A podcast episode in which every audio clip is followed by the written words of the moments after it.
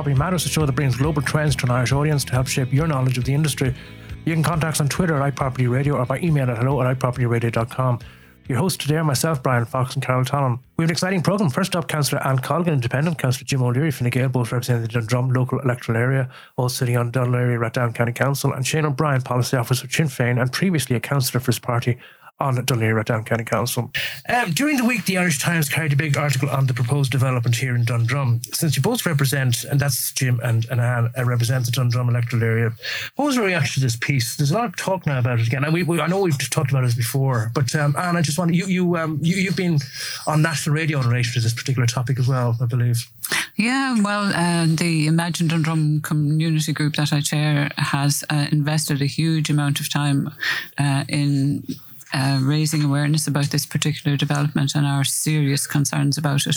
And I mean, that article and, and uh, Jim's contribution to it uh, sums up uh, most of the kind of key concerns of the people of Dundrum. Yeah. You know, for, east, west, north, south, the entire community, I think, is very, very upset about the possibility that this might go ahead because the general view is that, you know, while we're all in favour of development and everyone wants to see that site developed, not in this way and uh, uh certainly not. In terms of the apartments and the size of apartments, etc. Well, that is one feature of it. And, you know, people tend to think that's the only thing that people get concerned about. But in this case, it's far from that. It's the totality of it.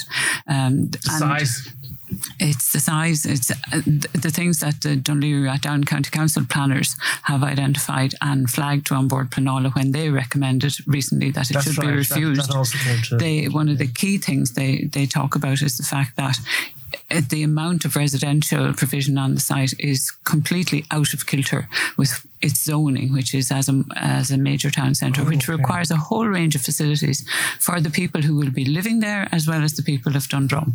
Uh, that's what should be there, instead of which there's only 5% mixed uses. That's one thing. The treatment of the main street and the heritage buildings in the main street and the intent to um, demolish several buildings that are part of an architectural conservation area, the high, height and size of buildings on the main street, which will completely overshadow the main street and turn it into a tunnel effectively. And then there is the density and height of the apartments uh, on the site itself. So, you know, where do you begin? Where do you end in terms of, of reservations about this? And they've been well flagged now by the Laoghaire Down planners and by the by the local people and the councillors. And it is one of those developments. So you're all unified really around this story. We're all of one mind. Of one mind, yeah. yeah. Now you have, uh, and I'll come to you in a moment, Jim. You have been, as I say, in discussion. What what are you hearing from people who um, don't necessarily go along with your objections to it? What, what what are they saying to you in relation? to wanting to go forward with with the um, with the construction? Well, uh, we've knocked on an awful lot of doors in the run up to this, and I think I met one person who said we need housing. That that would be the kind of uh, response that you know we need housing, but they forget to locate that. You know, yeah. housing it's not enough to have four walls. Yeah. You need the facility, the neighbourhood, the community. And then you get the stock NIMBYism uh, kind of accusation, uh, but not in our backyard. It's not in my backyard. Uh, but I absolutely uh, resist this development. And thousands of people have put in submissions. There were 700 submissions. Seven of them were from resident associations representing thousands yeah, of people. Yeah, yeah. It's not in their backyard either. Uh-huh. What they are concerned about is what is going to happen to the village of Dundrum, which is going to become a new town in effect. So it needs the kinds of facilities and it needs the kind of development that's sympathetic to a modern urban village and a 400 year old uh, village, you know, and we believe you can have that. Mm. You can have your cake and eat it. Mm. It doesn't have mm. to be this monstrosity. So just bring Jim in. I will bring in Shane in a moment. Uh, you know, uh, from from one could uh, from from someone from outside of the of the area could say, "Come on, guys, you're far too conservative. You know, this could be a fantastic new challenge for you. You have to look forward. You have to look with some sort of vision." And it's described there in quite detail the problems you're having. But perhaps this could be a, a very good thing when when when on the whole it's it's it's looked at. Um, I think some of the accusations being levelled both at the local community and the councillors are very unfair. And what I'll hang my hat on is that the independent professional planners of Dún Laoghaire Rathdown have recommended that it be refused planning permission. And that's because we have a plan. Now, we either believe in the plan which is effectively, while it's the decision of councillors, it's it's it's created, formed by professional planners, and we've identified Dundrum for the last 20 years as a metropolitan town. A metropolitan town has certain functions. The zoning is mixed. If you bring forward a proposition that's 95% of one type of uh, uh, use, then you're not producing a mixed development, which is what we require. So if they had come forward and said it's going to be 95% uh, offices, I would have opposed that too. But something that's more balanced, that has offices, that addresses issues of leisure, that addresses issues of supporting an increasing community. And this whole idea that um, it's all about housing. We need housing. I think as well what we need to recognise is between the Ballinteer Road and the Goatstown Road, there are two and a half thousand planning units with in the pipeline, if you like, right? And you have a thousand student beds. So there's a huge quantum of development anticipated and expected. And I'm quite happy to stand over the fact that I signed off on a county development plan that looks that does look for for higher densities, does look for compact growth, does look for for for height in, in certain in, in certain areas where where the planners themselves specifically determine that's suitable. Mm-hmm. Right? Mm-hmm. The planners here have said that this is the wrong application on the wrong site. Know, so, so it's got nothing to do with Jim O'Leary and any accusations of prejudice people might have in terms of my position. It's got to do with professional, qualified planners saying this is a bad application. It's contrary to our plan. Our plan is is is is is, is a, an integrated, cohesive approach for the whole county, and in particular for providing services for this uh, this area of the county. This is meant to be the second town in the county, and we undermine that plan if on the last big site in the Dundrum area, uh, in the Dundrum village area, if you like, is exclusively uh, residential. Right. So is, is it a case now of, of you being deadlocked down between um, councillors, council, and, um, and and residents in relation to this, um, and of course the developers as well. Uh, Hammerson, I think, are the Hammerson are the Allianz. Yeah. Allianz, yeah. yeah. Well, so, it's down to An Bord Pleanála now at this stage, uh, and it's in it's in their hands, and we can only hope that they will, as Jim said, be uh, will take very seriously 126 page analysis by the professional planners in Laoghaire Down and under virtually every heading that they looked at this development they said it should be refused on those grounds. So it would be extraordinary my, my, my last question before I do hand over to Shane is um, You've, you've both presented a very good case uh, this morning here in relation to to the problems uh, for, but um, do you feel then um, that what people outside of the area aren't listening to, or they don't. I think it's fallen into this argument of uh, this is good simply because it's housing, and we all recognise there's a housing crisis, and housing is important, but it's, it's so, in, in this example, it's mono sort of thinking. Is that what you're trying precisely, to Precisely. We have two and a half thousand housing units in mm. the pipeline for mm. this part mm. of the of, of the county. Mm. In fact, a very narrow part of the mm. county, not even the full Dundrum area. Two and a half thousand. So you so, evaluate town as opposed to a a housing estate as such. So the point being, the housing has been used as an excuse to try and contravene what is a well thought out, cohesive plan. Mm-hmm. And it's not like we don't have a huge amount of housing in the pipeline for this specific area between the Ballinteer Road and the Goatstown Road, two and a half thousand units. In the whole of Dun- Laoghaire Rathdown, I think it could be 18,000 units have planning permission waiting to be executed by developers. Mm-hmm. So it's not, it's not correct for them to say, uh, being against this, this is NIMBYism, you know, with a housing crisis should be allowed. I'm happy as a councillor that our council is doing what it is, is stepping up to the plate and doing what it needs to do. Mm-hmm. And the last thing I would, the point I would make is that our uh, county development plan now is fully aligned with mm. national regulations. So no one can say that we're trying to okay. hide behind restrictions. And, and is there anything you want to add to what Jim has said there before? Well, just before you go to Shane, Shane there, uh, I think, I mean, I suppose it might be implied in your question that there is another view, that there's a substantial other cohort of of, of opinion well, out there. And yeah. in my view, there isn't. Uh, I've looked at those 704 uh, submissions and I think I came across three that were supportive, apart from Irish Water, who does doesn't say anything except technical stuff that we're supportive of this mm-hmm. development. Mm-hmm. Uh, the vast bulk of people and the ethos of the community is is no. Mm. You know, the only people, in my view, supporting this are Hammerson and Allianz. Mm-hmm. So, what do you expect? Well, I suppose, generally speaking, what are the um, timelines for Bord to to uh, to uh, well, respond? A decision is due on the twenty fifth of July, but the common wisdom is because there's such a, a, backlog of strategic housing developments to be judged upon that it may run into August. Yeah, yeah, yeah, and they're having their.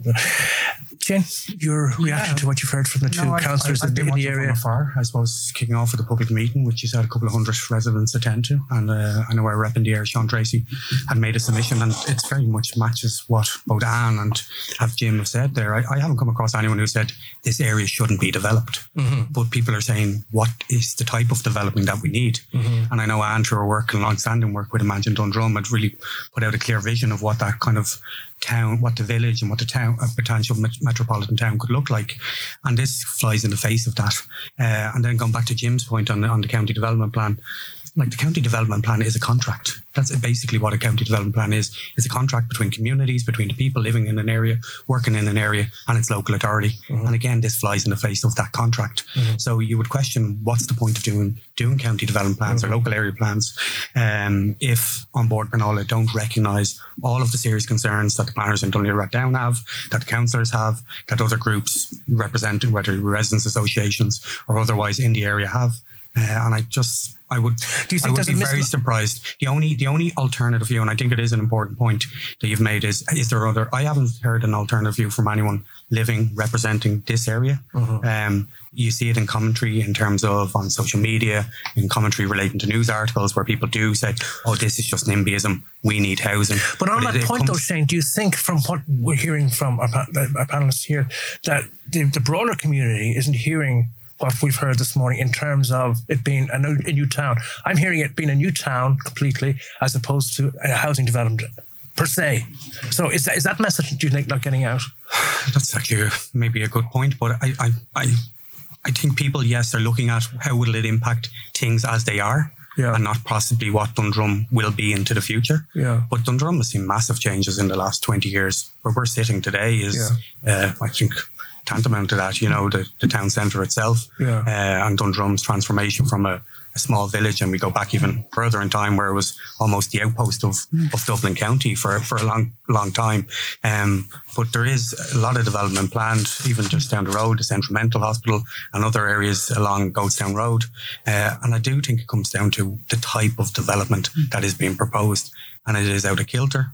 Uh, with local needs and in terms of the mix of what is being proposed also is, is problematic. Um, and although you do have excellent transport links in terms of the Luas and things like that, they have capacity. And there's also, you know, in terms of the road networks, getting up even here this morning, you will know sitting in traffic and congestion. Yeah. There are issues that will come yeah. from what's being proposed. And, and simply just looking at some of the, you know, the, the, the simulations that have been made and the projections in terms of the height and the, the shadowing, I think Anne's Point put it well, you know, main, the main street of Dundrum will become almost like a dark tunnel all year round. Mm. And that isn't good for anyone. Okay. I want to move on because Michael McDowell had a very interesting op-ed in the Irish Times this week.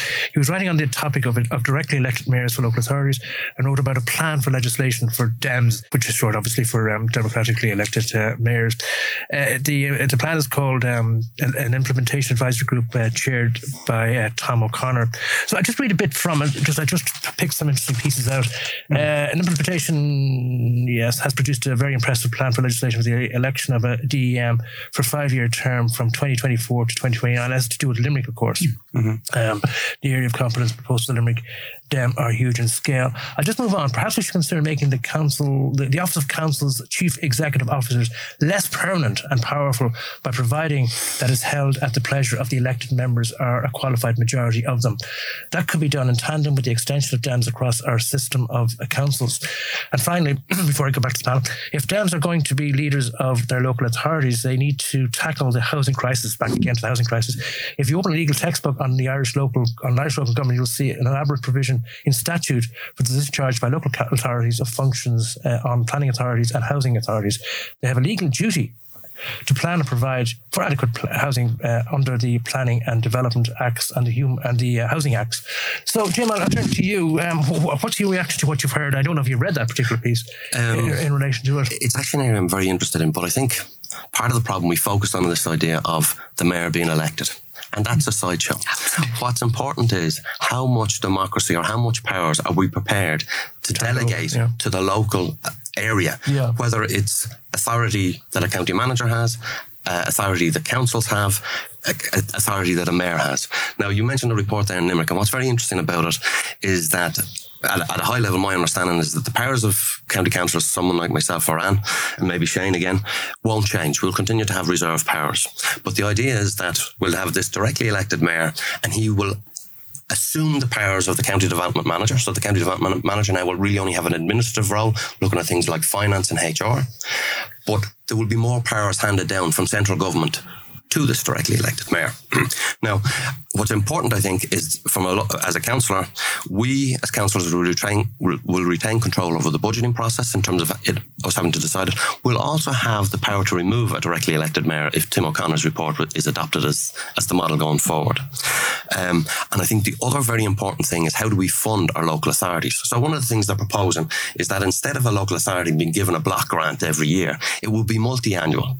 So that would allow you to plan strategically. Now, you don't have to have a directly elected mayor to do that immediately. And it would make it easier for the people who are running local government to be able to plan three years out in terms of current funding. So there's lots of good proposals in it. Um, personally, I have concerns about the idea of a directly elected mayor. I think it generates a winners take a winner takes all uh, type of competition, and you see the flaw in that mechanism if you look at America. Uh, you are either going so someone like Donald Trump could become president of America, and he doesn't represent and never will represent. Or even try to represent all Americans. And similarly in France, you have an unpopular president in Macron, only because he's not as unpopular or seen as dangerous as Le Pen, Marie Le Pen. So I prefer the idea maybe of you would have a, a, a like in places like Germany or in Ireland, you have multi-party groupings formed. So, e- and, and these groupings can change. And similarly, if you look at the UK, it's a winner takes all process. and the Tories, Yeah, but if you, if you look at London, uh, Shane, just bringing you in, you've got a very you've got a very popular mayor there at the moment. Yeah, but that's like comparing apples and oranges, Bryan. Um, what we firstly need to recognise, and I think McDowell says it in his piece there, we don't really have local government in Ireland. We have local administration of the Department of Local Government. Um, the the issue in terms of Limerick obviously it was put to a plebiscite at the last local Yeah. elections, and it was a very narrow majority and a very narrow win, but it, but people did endorse the concept. 52 There was supposed to 48, be yes, yeah, yeah. elections for that mayoral mayoral elections at the end of this year. Um, I've been following the pre-legislative scrutiny of the, the, Dim- the Limerick directly elected mayoral bill, which is very much stalled. Um, a lot of the proponents and people who are campaigning for a directly elected mayor actually feel that the legislation itself doesn't reflect what the promises and the ideas that were put out there as part of that campaign to encourage people. Um, we've also at the same time Waterford rejected uh, the concept uh, at its at its plebiscite at the local last local elections, and similarly in Cork. I know there has been calls for a directly elected mayor in Gal- in in Galway. Uh, the council passed a unanimous motion there last year, and similarly, obviously, there's a citizens' assembly now running for the Dublin city, Dublin local authority areas. Uh, That's just for the Dublin. That's okay. Yeah. um, but, but I think it's it's a bit of a sideshow, uh, to be honest with you, and it's it's it's missing the point because, for example, we have so many issues with, within local government itself. Jim, you pointed to some of the lack of multi-annual funding, lack of planning, the, the powers, you know, in terms of how they're stacked in favour of a chief executive versus those who are democratically elected. Uh, and while it is welcome that you know it's said that no powers will be taken from councillors there hasn't been any clear indication what powers would come from central government and not just central government because actually central government has devolved some of its powers and functions to various agencies whether it be the NTA or the HSE or Department you know Education Trust CTB etc etc so it's it, the framework and what's been actually planned is, is, is very unclear and in, and, and that, that that lack of clarity really means that the debate that is happening around this is very superficial Okay. uh, and I do believe that, you know, talking about local government reform by putting in a figurehead while actually not fixing the foundations and, and making the foundations right is only going to lead for, you know, for Okay. future failure of that directly elected mayor. And you were when you were in the last time on this on this topic, you were very much against it. You're still, as, yep, yes, I can, yeah, yeah. Absolutely. I mean, I, I would agree absolutely with my colleagues here. Uh, I think the thing that comes to mind is this is putting icing on a half baked cake, you know. Um, So you don't necessarily then agree with what Michael McDowell had to say. yeah, but he's accepting the premise, you know, and talking about how does it work. The premise is flawed. the concept is flawed. I mean, I, and I think uh, Jim raised there the spectre of Americanization of Irish local government, where you politicize the executive function. And people are being uh, just drawn into this notion of directly elected. And uh, as Jim said, that's a sideshow. You know, you get a vote every five years, but what you're voting for is actually to um, politicize the executive function. And I don't agree with that. I think the executive function and the political control of the executive function, there should be clear blue water between the two of them. And what it is doing is blurring that boundary. And I think it's really bad. And what really bothers me a lot is the fact that in Waterford and in Limerick, and in the was it Cork? Uh, Cork, yeah. Cork, was the third base. They got a say. The people got a say in whether they wanted to have a directly elected mayor or not. The word that the note that went out in relation to the citizens' assembly for this one wasn't uh, putting it in that context. It was saying, what kind of directly elected mayor do you want? It was assuming that government was going to impose this without giving us a say. Mm-hmm. And I, I, have a concern about that. I, I think what has been said here about the debate being uh, superficial because the vast majority of people don't understand what's involved. But my understanding of, you know, informally is that government departments were asked what would they hand over to uh, the local authority in Limerick and there was a big nothing, you know. So if nothing gets handed over in terms of powers mm-hmm. uh, to the to local government, so you know, before, we at? But before we do go to a break, I'm just curious because we have obviously around the table here, you're all you're, you're not in favour of going. Anybody in in in the council uh, that would be in favour of it? We haven't had an opportunity to discuss it, and that's another flaw in the okay. process. Can, can, I just say, Bryan, I'm, Briefly, I, I'm against what is being proposed in terms of or how it's being proposed and how it's evolving. That's not to say that there might not be uh, the potential for having directly elected mayors. Yeah. But when you're only having the debate focus on a potential figurehead and not local government as a whole, you're you're so missing you're missing the point. The whole thing needs to be broadened out. It needs to be looked at in the realms of local government reform, uh, okay. and even in looking at it from a Dublin perspective. And I suppose we're Very you know good. from Dublin. You know what does that mean? Are we going to have local government reform for Dublin and not the and not the rest of the okay. country? So that's that's that's my issues that I would have. Ninety three point nine, Dublin South FM. And welcome back to iProperty Radio with Bryan Fox and myself, Carol Tallon. You can contact us on social media at iProperty Radio or email hello at iPropertyRadio.com. Now, in the hot or the PropTech hot seat today is Adam Ferguson, Chief Commercial Officer of Daft.ie, part of Distilled. Adam, we've been dying to get you into the PropTech hot seat for weeks. Thank you so much for joining us. Delighted to be here. Thanks a million for the invite. Um, I think it was always built to be in the hot seat, so I'm happy with that. Very good. Well, that's what we like to hear. So, Adam, I don't think there's many in our audience that wouldn't be familiar with Daft as one of the leading property portals in Ireland. But um, for anyone uninitiated, you might just explain the daft.ie offering. Yeah, so we're a, uh, depends how you describe it, we're a property portal, effectively a web based portal to help people find uh, houses for sale and rent and to help uh, estate agents primarily, but also secondarily vendors, etc., to advertise their properties for sale. So we aggregate supply and we aggregate demand, as well as doing other things since, but that's our primary function. Um, Daft.ie certainly was one of the key reports uh, that people in the industry would have been relying on for, gosh, well over a decade now. The market has changed a lot, and there's almost a sense of, I, I don't say foreboding, but uh, foreboding, but there's certainly a familiarity from anybody who was in the marketplace kind of 15 years ago now. How, from your latest market insights, looking only say at the residential market, what kind of trends are you picking up on at the moment? So you know, we probably, the estate agents probably see it first, any changes in the market around demand, but we're still seeing a huge imbalance between demand and supply. Um, there might be some cooling in growth, but there's still growth. So, you know, the headlines are still very similar, albeit the, you know, the want is for a change in the market. I think interest rates are going to impact things. Um, people are going to that's going to impact borrowing. We did some analysis on the Daft mortgages side recently to look at the percentage of people who would be impacted by affordability outside of the three and a half times limit if interest rates were to increase. And it, depending on the volume you increase interest rates by, the demand drops. Um, and that's going to impact new homes demand at some point. But we haven't seen it. Year to date, we've had 70,000 leads in new homes. Um, look, I'm, I'm not the only commentator to say that we need 35,000 new homes um, annually. We're nowhere close to that. That's causing lots of stress, um, huge stress for first time buyers. Um, I wouldn't like to be a first time buyer in this market. I think it's re- really, really, really difficult. Um, related to that, and, and you know, lots of your listeners will know this planning permission's a problem. Judicial reviews, infrastructure, but you know, the not in my backyard objections are causing a huge problem from a volume perspective in the short term. I, you know, I, I really love the concept of yes in my backyard yard yeah. by uh, you know Carl Dieter put in a, a observation on a development near his house that was going to impact him. Um, but he's pro development because he knows we have a housing crisis. Um, and I think there needs to be more of that publicized, and people need to be more willing to stand up and say, yes, we need these houses, regardless of impacts from local residents. Um, nothing comes for free. Everybody has to compromise to, to, to help us resolve this. Uh, it's going to take more. So that's planning, that's short term. Yeah.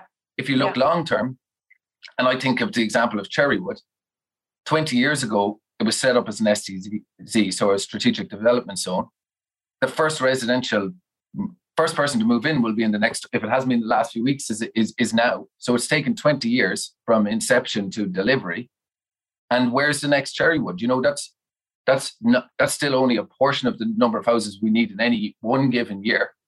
The Luas line was built in 2004. Up until last year, there was cows grazing in Laughanstown right next to it. It doesn't happen overnight and the foresight needed. And I don't envy the government. This isn't an easy task, but the foresight needed on zoning and future infrastructural development, be that Irish water, be it transport, uh, or all of the above, is huge.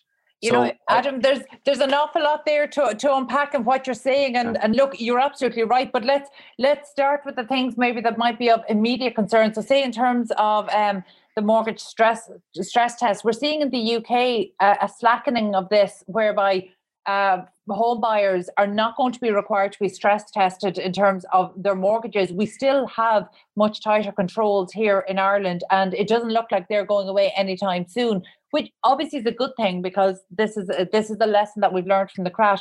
But in terms of our macroprudential rules, you know, the fact that we're still limiting at three and a half times a borrower's salary when we know across the Eurozone it's more likely to be four and a half times, which is still considered um, conservative. Are the Irish mortgages or mortgage lending, is that too conservative for the current marketplace? I mean, it's a different situation, but I, I, was a small time property developer in 2006 and 7 and 8. And, you know, I personally felt the brunt of this. I know lots of people with what happened where people are overextended from a residential mortgage and, and from a you know business perspective with borrowing. It's not a healthy thing to happen. So we need to be very careful. And interest rates are going to increase. Um, and if you don't stress test in that environment, then that's a straight up mistake, I think, because affordability will be affected. And we need sustainable solutions and we don't need people pressed for with energy costs and they're not able to afford their mortgages either. Now, I spoke to someone recently about what happened in the 70s and late 70s and early 80s. And, you know, the banks had to do deals where you pay, say your interest is 15%, you were paying 10%, and your mortgage was going up by 5% per annum. So that's very difficult. I, I think we need to be very careful. Um, and I think that comes down to government intervention around subsidizing the, the construction of houses. It's not about putting stacks of personal debt on people. It's about building houses. And there's more ways to do that than allow people to borrow as much money as they can or borrow more money. I'm not saying that you said to go to, to four and a half times, but making affordable mortgages and maybe we need affordable property and we need we need intervention that allows for cost effective development. The price of construction materials has gone through you know it's gone it's gone crazy and, and there's going to be greater inflation and i think we may need government intervention in a way that gives us housing you know um, it's it, i'm really delighted that you've actually positioned it as that because you know if we had a politician in that seat they would not be able to say it like that they would have to talk about incentivizing home buyers first time buyers uh, people returning um, or people looking for a fresh start essentially it is only politically palatable to talk about incentivizing buyers when actually we know what's needed is on the supply side. I mean, you've referenced a figure there of 35,000 per year, but I know Ronan Lyons um, routinely would talk about 50,000 new homes needed per year for the foreseeable. And in fact, uh, Sherry Fitzgerald's um, Marian Finnegan recently ramped that up and said, actually, you know, we could be looking at a figure from 50 to 60,000 needed annually per year. And that's the highest I've heard a commentator in, in the marketplace talk about it. But there's it takes a lot of political bravery to come out and say um, home builders build homes.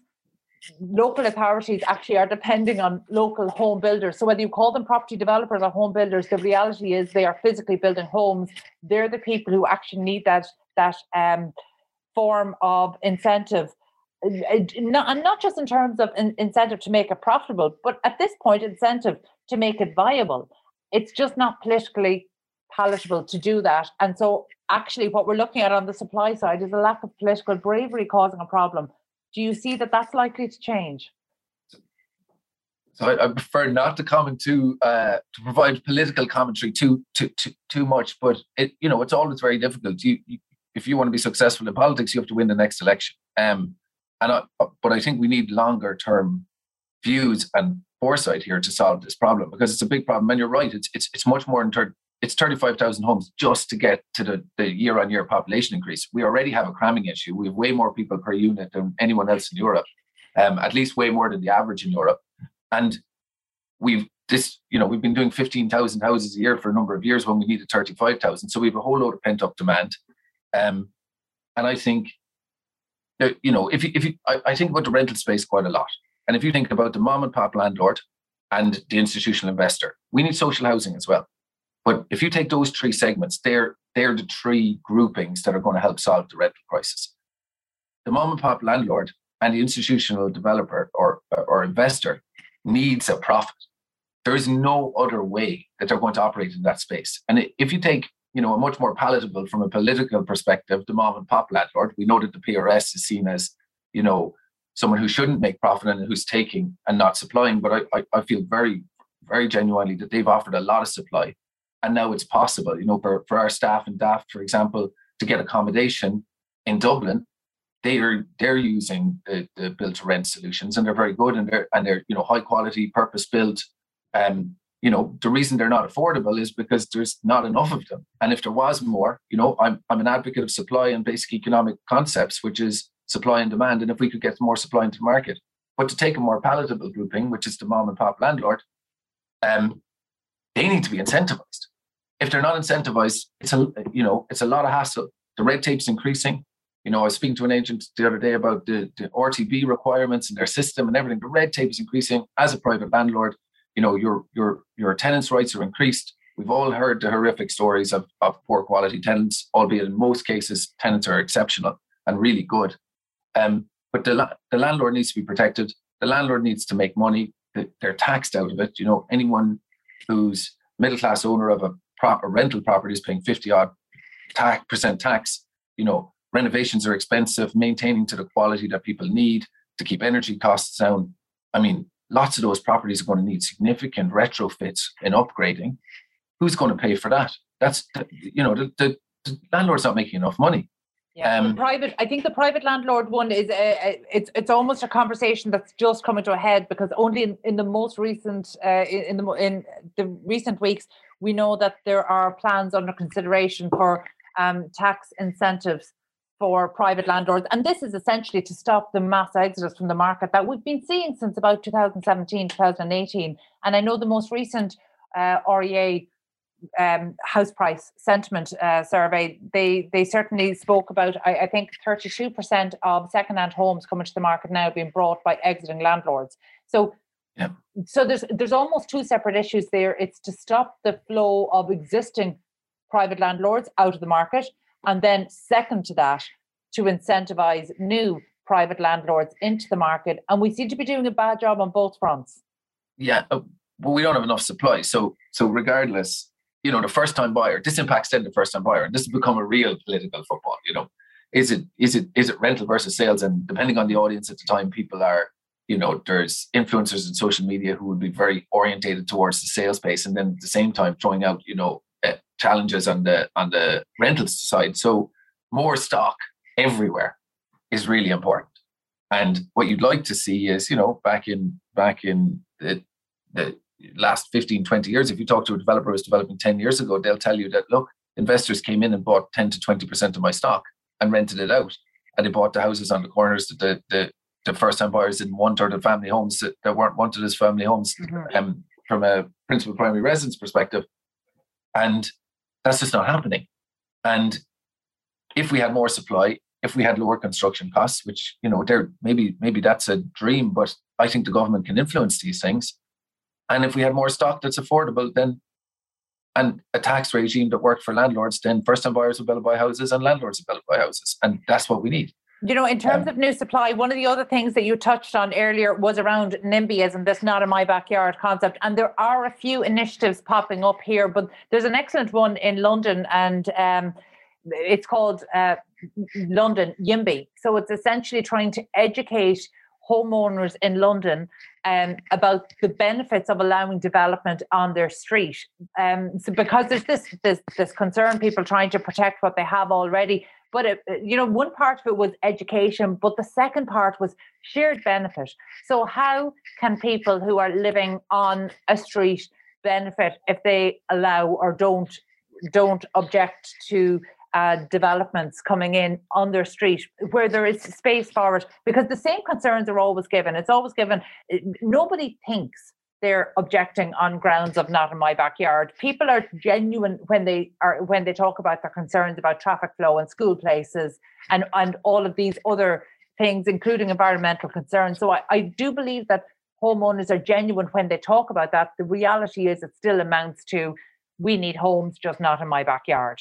So there's an education process but how can we how can we help people to get the benefits within their community of doing this so is like is that something that daft.ie is this something that you've considered do you have a role to play in this i, I, I don't know if we have a role um, but we do have an opinion whether that's uh, or i certainly have an opinion um, if you take you know for example I, I, I lived near cherrywood previously and you know the creation of the Luas stop was a huge benefit to me. A creation of a school. There was creches that were built before the development opened. So, you know, there was good quality creches that were really, really accessible um, with good parking facilities because the development hadn't started.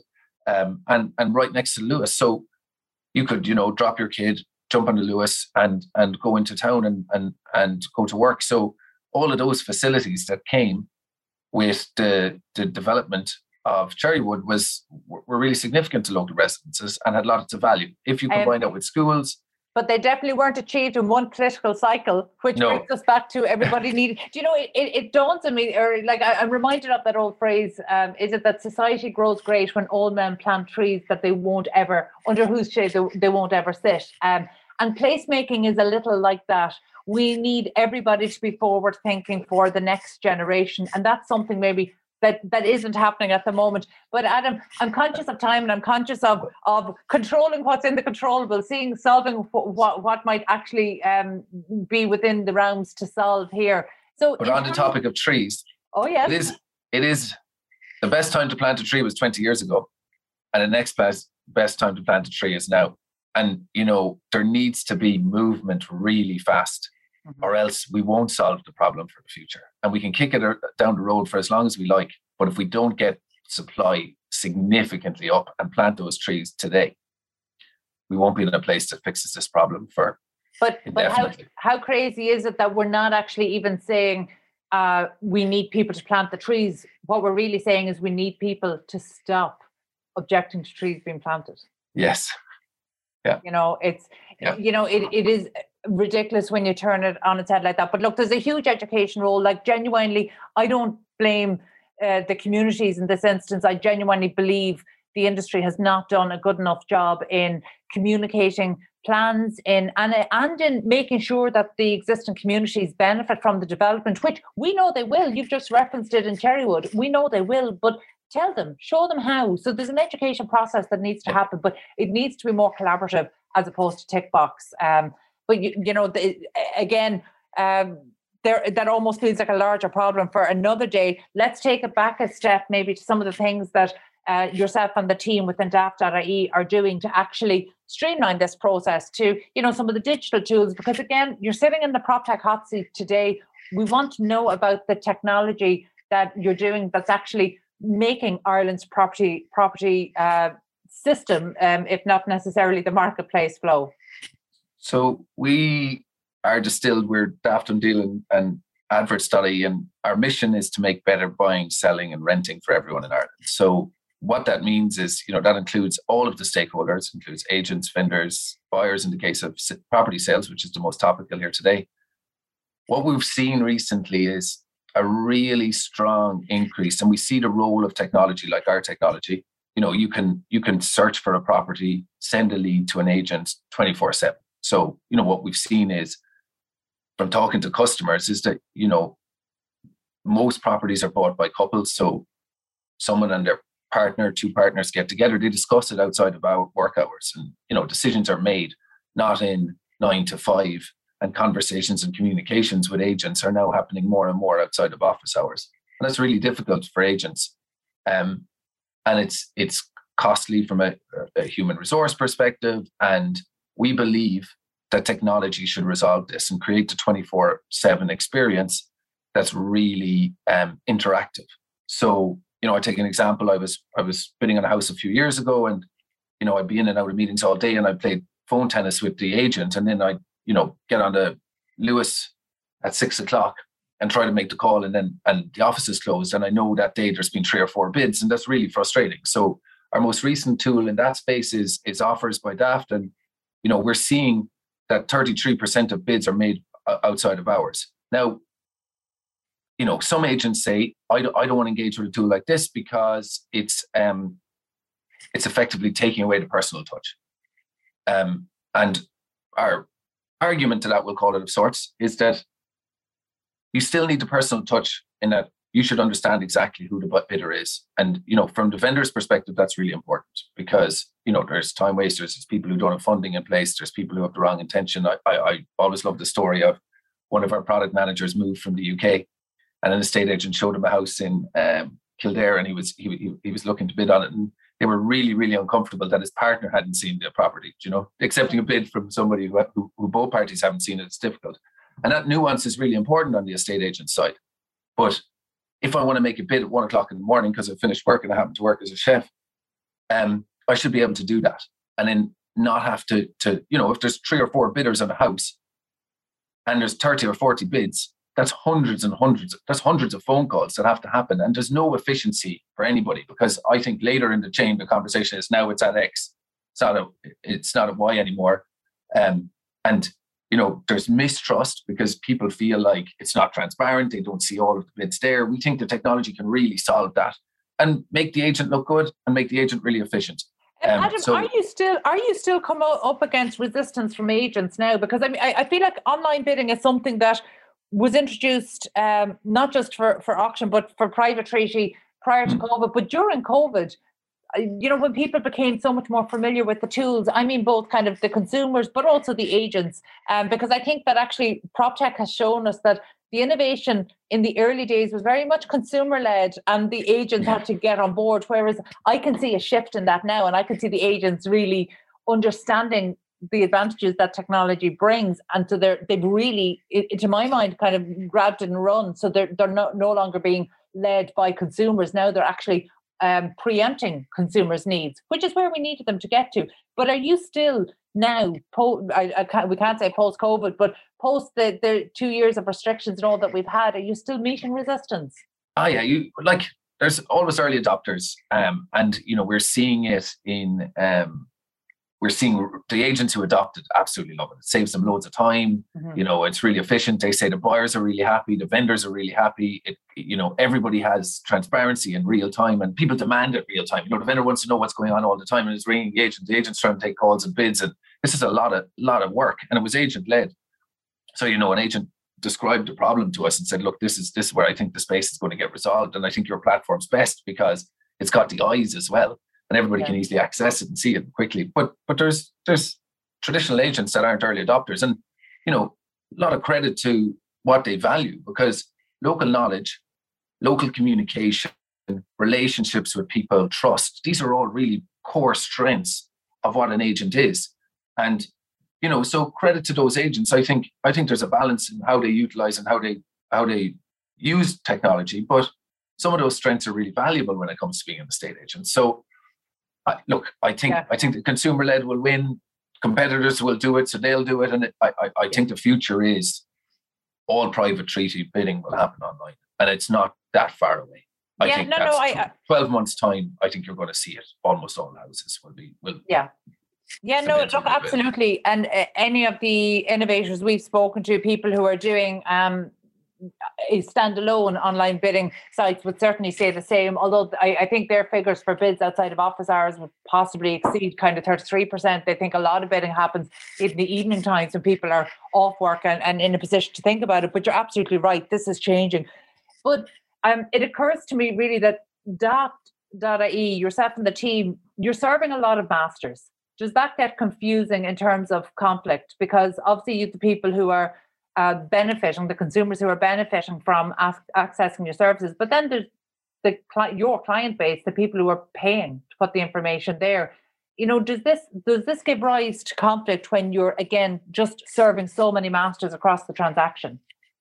I mean, I think the analogy of the chicken and egg is so famous for for a reason. You know, like we have strength that we aggregate all of the demand, and we have a strength that we aggregate all of the supply. Um, and trying to satisfy both in a really good manner um, can be challenging. Now, consumers want 24 7 responses. You know, there's examples of difficulty on the consumer side at the moment where not getting a response from an agent is the greatest frustration from an agent or an advertiser of any sorts in rent because it's impossible, particularly private private actually rental as well is a big problem. It's a, it's a, if you get if you put an ad on Daft for rental property and you get 200 inquiries in two days, unless you have the right tooling, you're not able to go back to these customers. And so that's a frustration then that makes the supply side or you know the advertiser look bad. But but in a way it's our fault because we haven't solved the problem for this, the, the advertiser. So now we're looking at tools like an automated bulk response that says, you know, we're having viewings on this date. You can you know, with your own branding, customize that response. And those types of tools, you know, arguably we've come too slowly with them.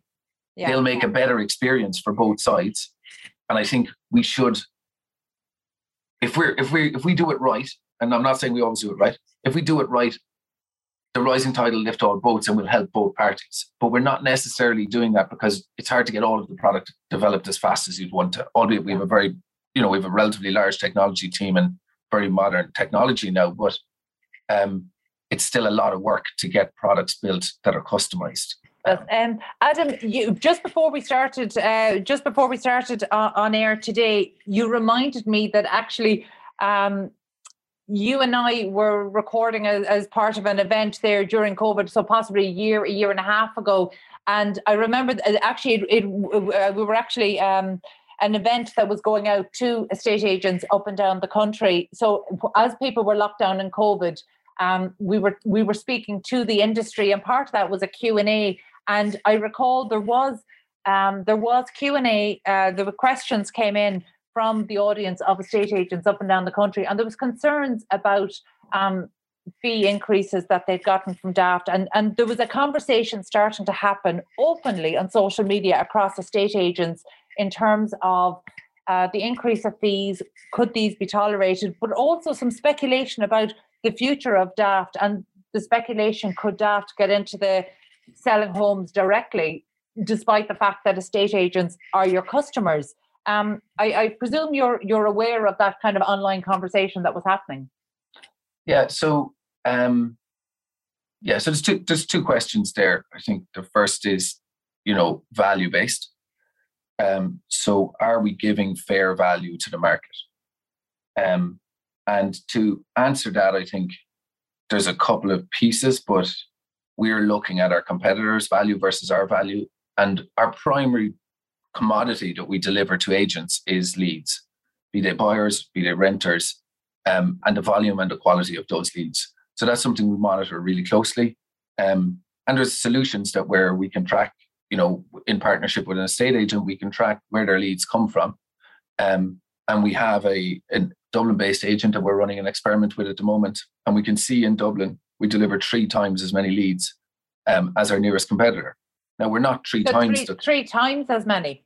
yeah, and and there's there's other examples. I mean, our general manager uh, Jonathan Carter sold a house recently. Now it was a super boosted ad on Daft in in Lucan, and at one point he'd received 96 leads from Daft and one lead from our nearest competitor. So in those in those cases, now that's a that's an extreme example, um, and it's not it's only one property. So the, the group of properties with this agent we're delivering three times as many leads, and, and we're not three times the price. So I think it's about the value we deliver. And when an agent's making an advertising decision, I think they should look at those metrics. And we're happy to help people with tracking if they want to understand, you know, they can they can organize it themselves if they want to put a specific number on our site and do the same with my own where they want our help to do it. We use a technology called Iovox and we'd be more than happy help happy to help people because I think the marketing managers on the big agencies and then, you know, in the case of a smaller agency, you are the marketing manager, you're everything. You're also the CFO and everything else in between. But understanding where your leads are coming from um, and then making marketing investments around them would be really helpful. And then the second part is that agent commission has come under a lot of pressure as a result of competition in Ireland amongst agents. And you know, we're looking at international examples of plenty of examples where agents earn five percent. In Ireland, there's lots of examples where it's one percent. That's not good. And it's very difficult then for the agent to fund the, the advertising. And as such, we're looking to change how that pricing works and how that model works. And if you take the example of, you know, we're much more affordable than paper advertising, etc. But in the in the in the state where paper advertising was the primary solution, you know, you no longer need a window on the street. So you don't need a high street location. So we've helped to reduce cost there. The small agent can get access to all of the leads. That's true. But we have a subscription based model. And if you don't pass that cost successfully on a per unit basis to the vendor, then that's effectively eating into your margin. And if your commission's 1%, that's not necessarily a very, you know, that's that margin's important. So what we're looking to do with our product, and we have a, a, a program called Premier Partner. And what we're looking to do is enable the agents to get their sub down to zero and pass the cost on to the vendor successfully. And I think vendors should be able to make a conscious choice about their Daft marketing. And they should be able to go, I want a featured ad, a premium ad, or a standard ad. Here's the costs. And if we can separate that from, let's call it the agent wallet via their commission, I think we can both work really well here. Um, and we need this engagement from, from estate agents to get the right solution. I'm not saying we've got it right yet, but you know, I was speaking to an agent last week and she said to me, 20 odd years in the business, she said, 20 years ago, I used to charge 700 pounds for advertising. Now, including your signage, including everything, it's actually less than that because I, you know, I would have given someone she, you know, she's based in Greater Dublin area in a, in an expensive area, and she said I, I would have given somebody an advertisement in the independent, etc. So, I think we're giving better value than we ever gave, albeit it's difficult if it's not directly um, transferred to the the cost isn't directly transferred to the vendor.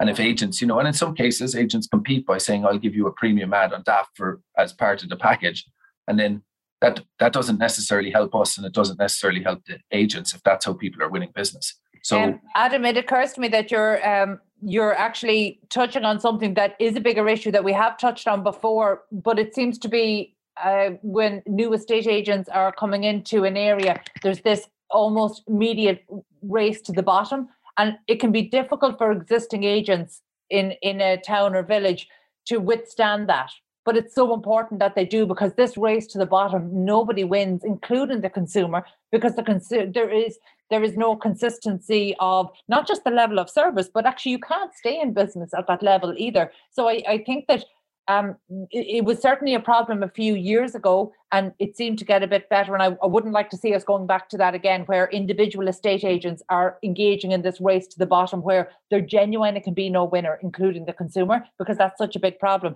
But I suppose, Adam, like within daft.ie, is there a plan to start selling properties directly? So absolutely not. Um, but I'll I'll give a little bit of um, a background to that and, and how I how I kind of view it or how we view it. You know, one of the ways I frame it is that look, if we can't do it from behind a computer in Dublin. Now we're no longer based in Dublin; we're all at home, scattered across the country. But um, um, but if if we can't do it from behind the computer, we're not interested in doing it. You know, the core. I might be the face of Daft, and I, I have some. You know, I, I'm I'm personally I like spending time talking to people, but a lot a lot of how we work and what we do is internal, and we're we're we de- develop technology. We don't sell houses. We don't have that skill set. It's not in our part of our DNA. We don't have logistical skills to to manage keys and and do viewings or or any of that. It's it's it's just so far from our DNA, to be honest, that we would have no interest at any point in entering the market and competing with estate agents. And the other side of that is competing with estate agents. They're, you know, a really key part of our product. And if we were to, I'm sure very quickly we would lose a lot of our asset. And it's not like we could win a significant share of business overnight. So I don't think on the commercial side, even if if I if I if I did think we could do it successfully, I don't think it would be smart. Um, and as such, we will we have no intention as it stands, and I I couldn't see that changing in the future.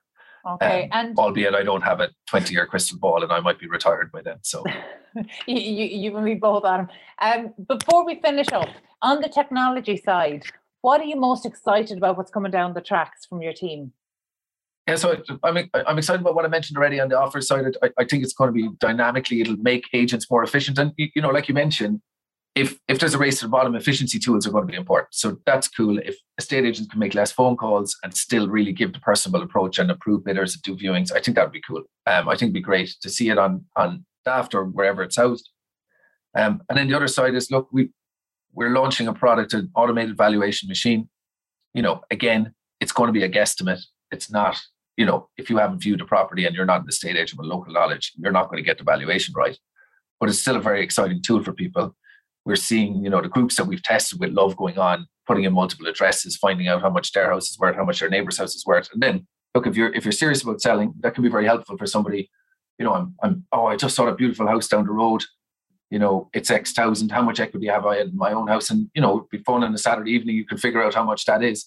But you know, all the call to actions are if you if you're serious, you should contact an estate agent and get a professional valuation. But but I think those types of tools, online tools that help people. I think what we're doing in mortgages could be very exciting. Again, online tooling. You know, our buying budget comparison engine. We're looking for at elements of the online application journey now. All of those I think could be very exciting for consumers and for agents and bring more efficiency um, into the market. Very good. Very good. We look forward to, to learning more about those. That was Adam Ferguson, Chief Commercial Officer of Daft.ie, part of Distilled. And that's it from us this week. You can get in touch with the show on social media at iProperty Radio or email hello at iPropertyRadio.com. My thanks to producer Breed Malloy and the Hear Me Roar Media production team and to Luke Delaney on sound for Dublin South FM. Until next time, thank you for listening.